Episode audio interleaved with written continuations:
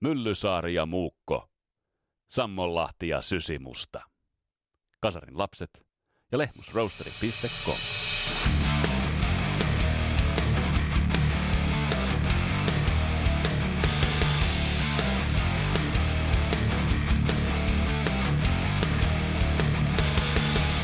Tässä Kasarin lapset podcastin kaksiosasessa jaksossa mennään kyökin puolelle niin sanotusti perunat ja muussi osastolle, kun määritellään ensiksi vähän, että mitä se heavy metal oikeastaan on.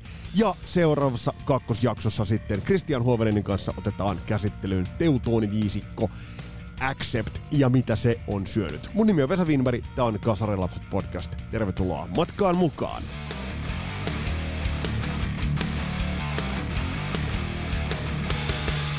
Ja tämä podcast pahdetaan kasaan tuttuun tapaan kaupallisessa yhteistyössä Suomen parhaan pahtimon kanssa, Lehmus Roasterin kanssa.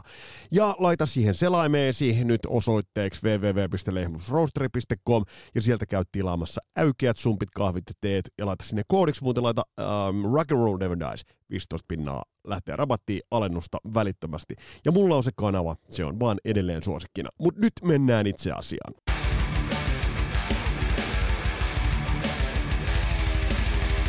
Ja muistutan, muistutan toukokuun alussa OC-baarissa Imatralla Kasarilapset live. Laittakaa kalentereihin.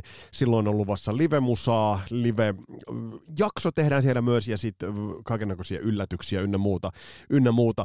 Ja myös pistäkää juttuideoita, että mistä kannattaa tehdä, tehdä jaksoja niin kuin te tiedätte, niin nämä suunnitelmat elävät kaiken aikaa. Tästäkin jaksosta piti tulla yksi osanen, mutta mulla on sellainen kutina, että me mennään sen verran syviin sfääreihin Christian Huovelinin kanssa, Acceptin, Acceptin kanssa, niin pyöräytetään se omaan jaksonsa ja tehdään sille preludit. Tehdään semmoinen alkuruoka.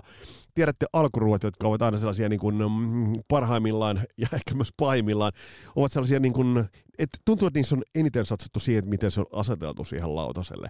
Siihen on laitettu jotain lärpäkkeitä ja sitten vielä sit semmoista jotain balsamikoa tai jotain niin kuin ripoteltu sillä tavalla siihen poikittain, että se tekee sellaisen taiteellisen vaikutelman. Niin tehdään tästä jaksosta se balsamiko, balsamikolla koristeltu salatin lärpäkke ja sitten varsinainen pääruoka tulee acceptin muodossa. Sieltä tulee se enemmänkin raalta vaikuttava pihvi, joka tihkuu verta ja se on niin mehevä pihvi, se pureskellaan huolella ja katsotaan, että mitä, mitä jää jälkeen, mitkä lisukkeet siihen tulee.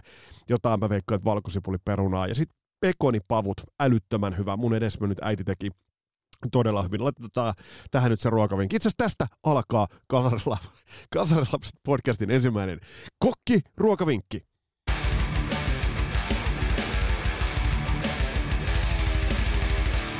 Nimittäin, löytyisiköhän, joo, tää on hyvä, tää on hyvä.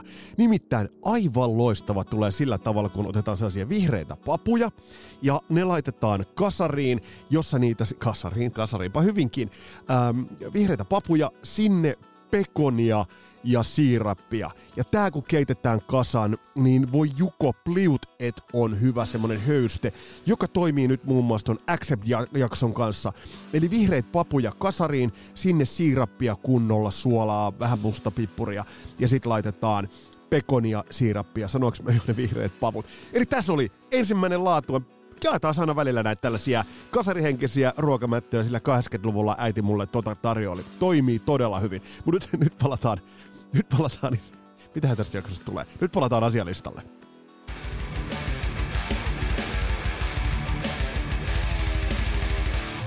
on aika ryhdistä. Itse asiassa. No joo, joo nyt, nyt puppe kokoa itses. Ja katsotaan sitten, että mitä me saadaan jälkiruoksi sitten tajottua teille. Teille kyllä me joku tämmöinen heavy metal johdannainen jälkiruokakin sinne tehdään. Mutta tämä tehdään kaikki kevätlenssu vähän koettelee. Tämä tehdään kaikki ihan vaan sen takia, että tämä ilmiö on mun, mun mielestä aika monisäikeinen ja olisi ollut oikeastaan Genret ovat sellainen asia, joista puhutaan Kasarilapset podcastissakin pirun usein. Erilaiset genret, erilaiset lokerot. Aina välillä niistä ravistellaan irti. Aina välillä se äh, genre-leimanantaja on kriitikko tai fani, joille se on tärkeämpi juttu tai sitten se on bändi, ja jossain vaiheessa bändit ravistelevat itseään näistä genre-rajoista yli. Mutta mistä on kyse, mä selitän teille tarkemmin, ja ihan tuoreeltaan laitoin tänne Facebookiin, laitoin tästä pikku kyssäri, niin teille tuli hyviä pointteja, hyviä bändejä. Otetaan muutamia nostoja myös sieltä sopivaan väliin. Mutta lähdetään kairaamaan tähän itse, itse asiaan ja oikeastaan pohtimaan sitä, että mikä on heavy metal. Ja monesta sanotaan, mitä se ei ole, mutta pyritään nyt vähän oikeastaan karsinoimaan, että mitä se olisi ja mitkä olisivat niitä kaikkien aikojen tunnetuimpia heavy metal-bändejä.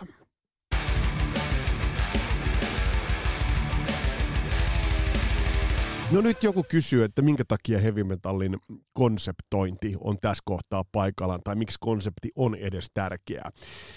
Bändithän itse yllättävän harvoin miettivät konsepteja, tai ne voidaan jälkikäteen laittaa. Et jos mä menen nyt tässä meidän tuotantokammiossa, menen tänne äh, kasettihyllylle, ja mä nyt nappaan täältä nyt vaikka tästä käsiin, kuulette tässä näin, Metallican Kill Em All.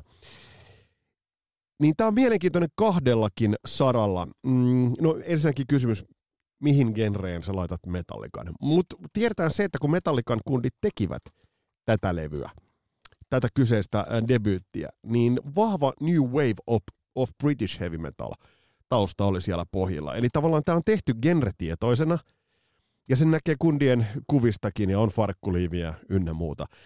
Mutta sitten, miksi bändi tosta sukeutui ja kehkeytyi, niin voidaan sanoa, että tietyllä tavalla jopa aika genre vapaa. Saatteko ajatuksesta kiinni?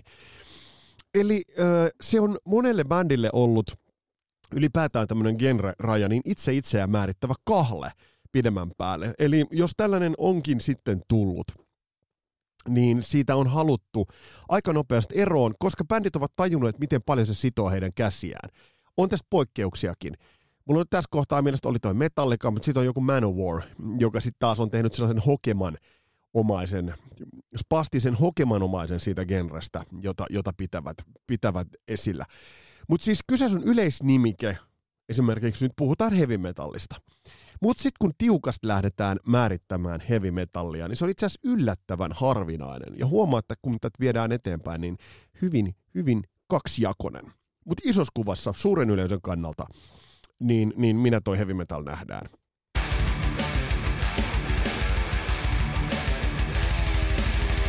No heavy metallistahan tuli jossain vaiheessa yleisnimike. Sen pari laitettiin kaikki äänekäs, kaikki jollain tavalla äh, itselle vieras. Sinne meni äh, rockpohjaiset, sinne meni, sinne meni vanha liitto, sinne meni uusi liitto, sinne meni kaikki sen siljentien. Äh, tässä nyt puhutaan siitä, jos nyt lähdetään hyvin varhaista liikkeelle. Steppenwolfin Born to be Wildissa mainittiin Heavy Metal Thunder. Sieltähän se lähti. Tähän tuli tunnetuksi jo Juho Juntusen kolmiosaisessa Hard Rock ja Heavy Metal Specialissa, joka julkaistiin suosikissa 8485. Se pitää jossain vaiheessa kaivaa esille.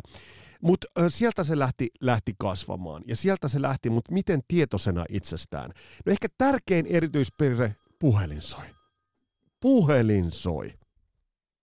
Onko tuottaja Taskinen? Sori, nyt mun pitää lopettaa. Se Taskinen soittaa. Hetki.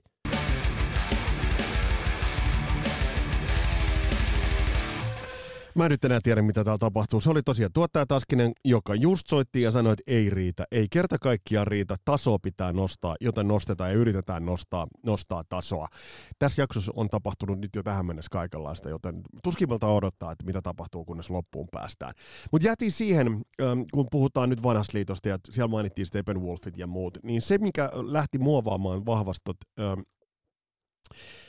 heavy metallia, niin oli se, että blues kuoli siitä musiikista. Ja tämä erottaa vahvasti tämän niin sanotun vanhan liiton. Jos me nyt ajatellaan Led Zeppelinit, Deep Purpleit ja tämän Black Sabbathit, niin siellä oli kuitenkin blues. Siellä oli blues-sävyjä, siellä oli, se oli lähempänä sitä alkujuuristoa, noin kai bändit. Mutta kun nyt tullaan siihen, että millaiseksi soundi alkoi muodostua, vaikkapa nyt Scorpionsin, Ja mä mainitsen nyt tässä kohtaa ACDC, vaikka ACDCllä on se blues. Ja varsinkin Judas Priest, joka alkoi muodostua yksin äm, sille Black Sabbath jatkumolle, mutta se otti myös näiltä muilta bändeiltä, mutta se heavy metal alkoi tulla.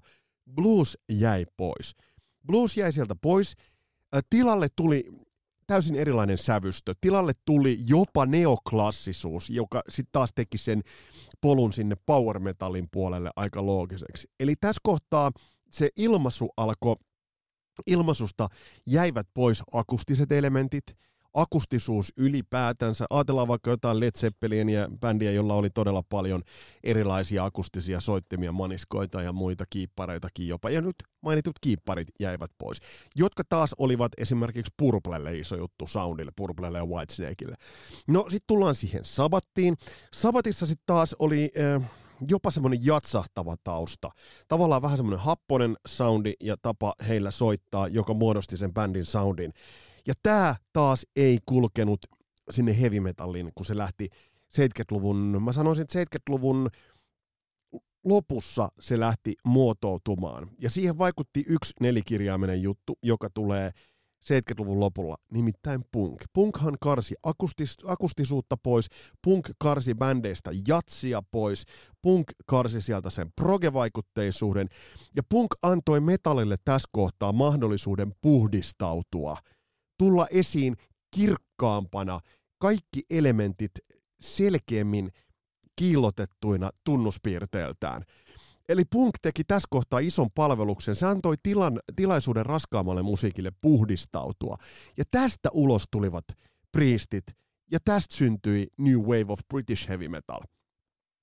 Eli tämä on ollut mielenkiintoinen kehityskarvi, mutta miten tietosta tämä on ollut, niin ei varmasti. Jos nyt ajatellaan sitä, että mitä syvemmälle tässä diggailussa me mennään, eli me kasarilapset, eli siis te siellä ja minä täällä, niin se, se, sen ongelmalliseksihan tämä käy. Et hyvin helppohan on heittää se iso yläkategoria, että heavy metal ja halepachuippaa eteenpäin.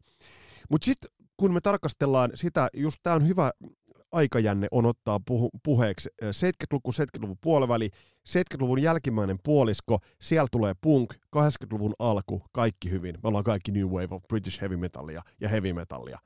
Little, little did we know, tästähän oikeastaan segmentointi ja lokeroituminen vauhdittui oli aikaisemmin totta kai ollut glam rockia ja, ja onhan ollut tällaisia, mutta sitten sit alkoivat tulla hard rockit ja speed metallit. Ja kun tuota metallia alettiin pilkkomaan, niin sehän sitten sehän sitten avasi yhden, yhdenlaisen Pandoran boksin. Judas Priestia on tässä kuljetettu aika, aika lailla, ja mä tulen listaa näitä bändejä ää, ja otan myös teidän kommentteja. Judas Priesthan otettiin tähän, tähän esille. Judas Priestkin on mielenkiintoinen, että jos nyt ajatellaan, että 80-luvun alkuun Priest tuli tyylipuhtaimpana heavy metalin edustajana jonkun Acceptin kanssa – niin kun tultiin 80-luvun puolen välin yli, niin eikö vain Priestikin alkanut riisumaan itsestään niitä ihan puhtaimpia heavy metallisävyjä. Et jos turboa mietitään, niin kyllähän siellä sitten niin kuin heavy, heavy metal stereotypia on riisuttu aika paljon pois. No kunnes sitten Judas Priest tekee täysin päinvastaisen. Eli julkaisee 90-luvun alussa Painkillerin. Siihen vaikuttivat Pantera ynnä muut, ynnä muut vaikutteet. Mutta yhtä kaikki, tos kohtaa toi Priesti on mielenkiintoinen. Se on elänyt aika monet tyylilliset turbulenssit, kuten ollaan todettu. Mutta lähdetään vähän niin määrittelemään noita bändejä ja oikeastaan otetaan ihan eh, ensi kantaan tähän alkuun vähän sitä, että mikä on se heavy metallin anatomia. Mutta sitä ennen otetaan hieman teidän kommentteja.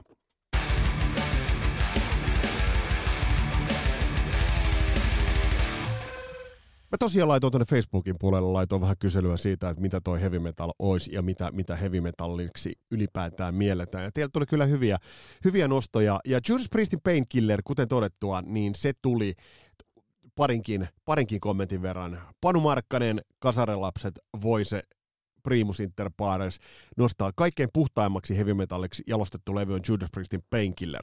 Hmm. Jarkko Ikonen, niin ikään täällä kanssa Painkiller on synonyymi heavy metallille.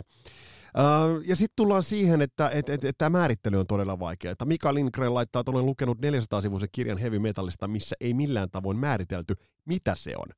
Mitä se ei ole.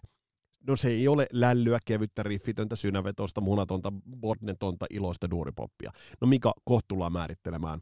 Tehdään se ö, läpileikkaus silleen, että mitä heavy metal, mitä heavy metal on.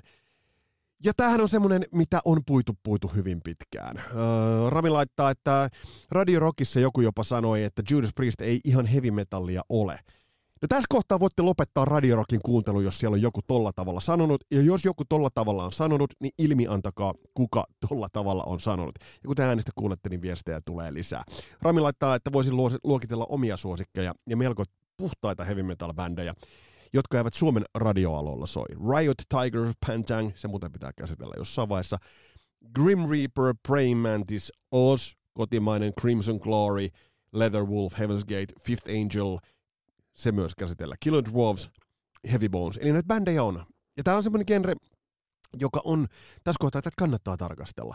Mutta otetaan muutamia sellaisia, jos te nyt mietitte, että mi, no mikä sen heavy metallin sitten oikein tekee, niin otetaan muutamia mainintoja ja muutamia sellaisia arkkityyppisiä ää, esimerkkejä. Ja tuli muuten itse asiassa Mika Kähköseltä, vanhalta tutultammekin, ää, tuli viesti itse kun nimin oppin J.V. Sappisen toimittamasta ja vuonna 78 julkaistusta kirjasta Heavy Rock, niin Heavy on minulle jytää, eli rullaavaa pyörää raskasta rockmusiikkia, joka kehittyy enemmäksi brittibluesista, jossa kuuluu vielä 50-luvun rock'n'rollinkin vaikutus. Ja sitten Mika sanoo sen, mikä tuossa todettiin heavy metalliksi, homma muuttuu siinä vaiheessa, kun musiikista karstiin blues pois. Suurimpana tekijänä lienee Judas Priest.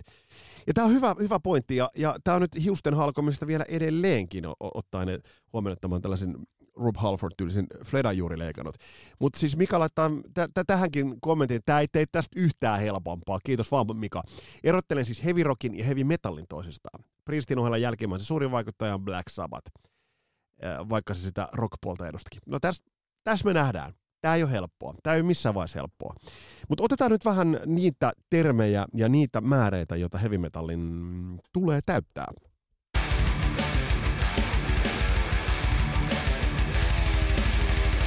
Yksi aivan selkeä piirre, jos puhutaan heavy metallista, niin on riffivetosuus. Ja meidän tulevan jakson posterboyat eli Accept osoittaa tässä, mistä on kyse. Eli riffillä lähdetään liikkeeseen. Riffi lähtee kuljettamaan ja riffi on vielä kaikille aika kulumikas. Eli se ei ole missään nimessä luomu, se ei ole missään nimessä spontaani, vaan se on kone. Eli se on kone just tässä kohtaa, ja sattumoisin tähän sattuu myös muita hyviä. Mahtavat lavaliikkeet, joita ette nyt näe, ja sitten totta kai tämä pohja. Eli tämä riffivetosuus on yksi semmoinen selkeä asia, joka, joka mm, korostuu näissä heavy metal biiseissä. Mutta se ei ole ainoastaan se, että se riffi aloittaa sen biisin. Tossahan oli biisi rakennettu sillä tavalla, että kitaristit aloittivat sen kappaleen. Kitaristit aloittivat sen biisin ja aloittivat soittamaan sitä, ja siinä oli hiljasta. Tässä tullaan nyt siihen ACDC mutta se on se rock-pohjaisuus. Mutta sitten toinen tapa on se, että se riffi voi olla myös kantava riffi, se riffi voi olla myös tehty sillä tavalla, että se, se äh, riffi kulkee siellä, mutta koko bändi lähtee soittamaan y- yhtä, yhdessä kohtaa yksissä tuumia. Tässä totta kai niin selkein esimerkki on Breaking the Law. Tässähän on hyvin tunnistettava riffi, jopa chantin omainen riffi, joka tunnistetaan. Ja näitähän on vastaavia, on muitakin tämän tyylisiä riffejä. Ajatellaan uh, Two Minutes to Midnight, ajatellaan esimerkiksi Holy Diverissa on se vähän toi vastaava chantin omaisuus. Hyvin yksinkertainen, hyvin samaistuttava.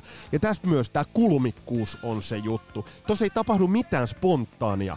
Tuossa ei tapahdu mitään sellaista oho-juttua, vaan selkeästi strukturoitua, äärimmäisen kirkkaaksi vedettyä. Saatte kiinni.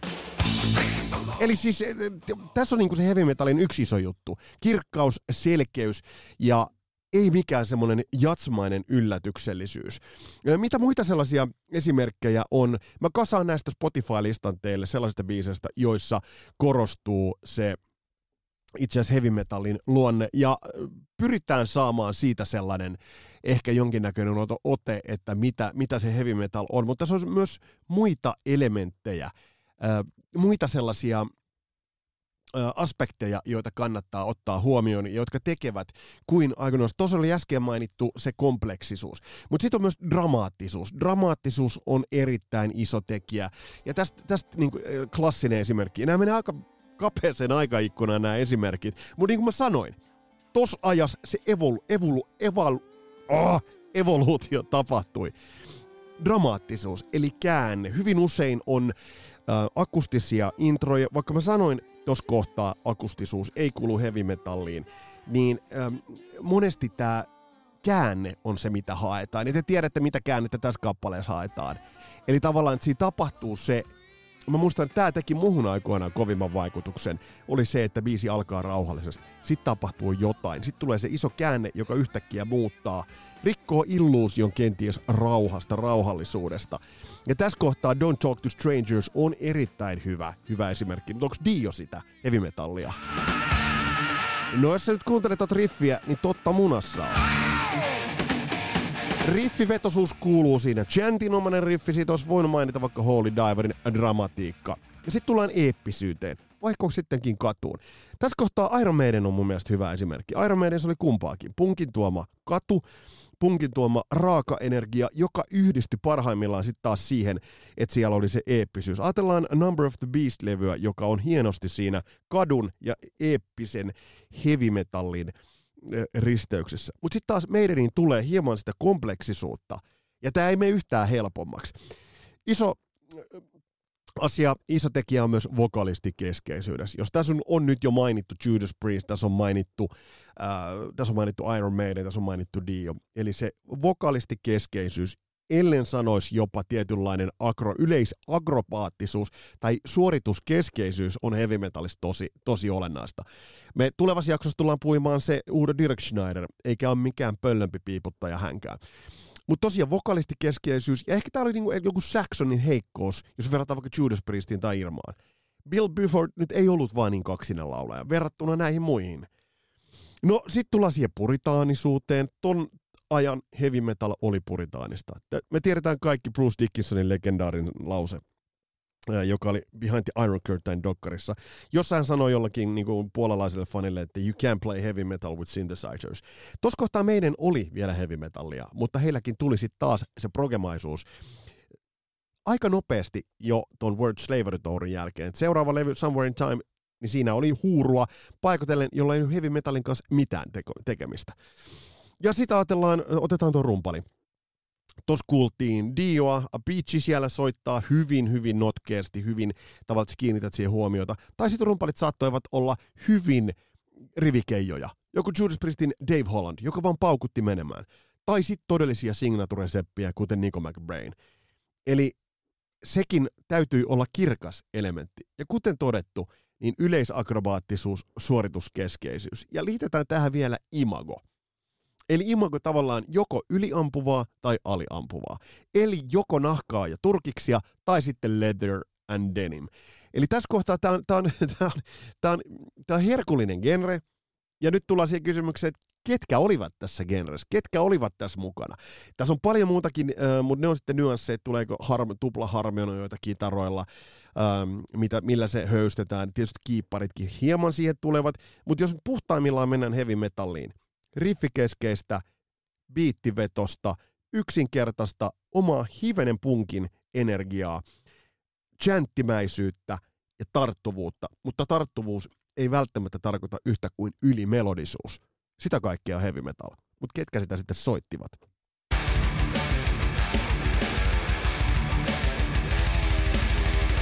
Suomessa on sinällään nyt hyvä tilanne. Meillä on nämä Beastin Blackit ja Bad, Badle Blackit ja Back in Black, Back in Blackin nämä bändit, jotka sinällään soittavat heavy metallia, mutta kun se on pastissi heavy metallia, se on, se on kuitenkin tehty, siellä on se pikkunen, pikkunen pilkä silmäkulmassa. Vai saiko se olla sitä jo 80-luvulla?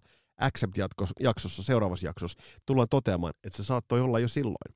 Mutta sitten jos ajatellaan heavy metal-bändejä, tuossa tuli jo loistavia ehdotuksia teiltä, mutta mä heitän nyt nippuun tässä sellaisia bändejä, joita voidaan laittaa näihin kategorioihin. Niin kyllä mä näen nyt heavy metal-bändejä. Judas Priest, Man of War, kyllä kaikki omanlaatuisella twistillään. Siinäkin oli se katu ja raakuus mukana. Parhaimmillaan Manowarilla hienoja biisejä. Accept ehdottomasti. Dio. Entä Dio? Vai oliko Dio old schoolia? No kuten me tuossa äsken kuultiin pari esimerkkiä, niin, niin kyllä Dio voidaan laittaa tähän, mutta kyllä mä Diolla, Dion, mm, en, en sano, että syntilistalla, vaan Diolla painaa se, että se oli old schoolia tässä kohtaa. Uh, no sitten tulee tämä New Wave of British Heavy Metal ja kaikki nämä. Iron Maiden, Saxon. Entä tästä johdetut? Entä kun tulee Metallica? Tuossa on niin mun käden ulottuvilla on toi Killemall. Onko se heavy metallia? No jos heiltä kysyttiin, niin siihen aikaan ehkä olisi saattaneet sanoa, että on, vaiko ei. Mutta sitten bändit, jotka eivät ole heavy metallia, niin tässä tullaan nyt siihen Black Sabbath, Purple, Led Zeppelin jaotteluun. Se, se kuitenkin täällä elää taustalla. Mä en Mötörheadia laittaisi missään nimessä heavy metallin genreen. Kuten Lemmy itsekin sanoi, että se musa, mitä bändi soitti, oli rock and rollia. Mä en ACD siitä laittaisi missään nimessä tohon. Mä en Van Halenia laittaisi missään nimessä mihinkään heavy metalliin. Mä en Mötley Crewta laittaisi heavy metalliksi. Eli kyllä toi on kuitenkin aika pieni karsina. Näillä bändeillä, näillä isoilla bändeillä ja sitten mitä teiltäkin tuli näitä niin pienempiä bändejä, jotka ovat hävinneet historian hamaan, niin äh, nämä kuuluvat tähän, tähän kategoriaan. Ketkä soittavat nykyään heavy metallia? No mä tiedän yhden imatralaisbändin, mutta ei mainosteta tässä kohtaa enemmän. Eli soittaa, soitetaan puhdasta heavy metallia. Ei kiippareita, kaksi kitaraa, rummut, bassolaulu. Onnistutaanko siinä? En tiedä. Mutta heavy metal sinällään on tosi tiukka karsina, jos mennään ihan siihen puritaaneimpaan tulkintaan.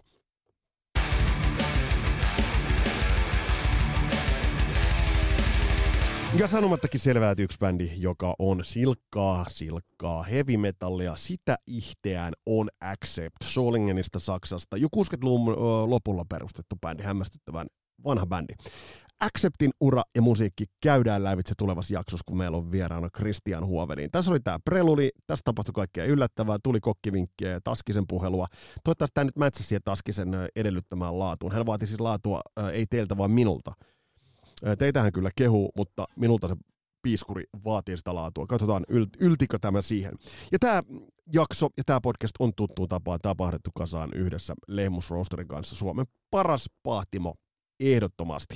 Tässä oli tämänkertainen Kasarilapset-jakso. Mun nimi on Vesa Wienberg. Palataan astialle. Moro!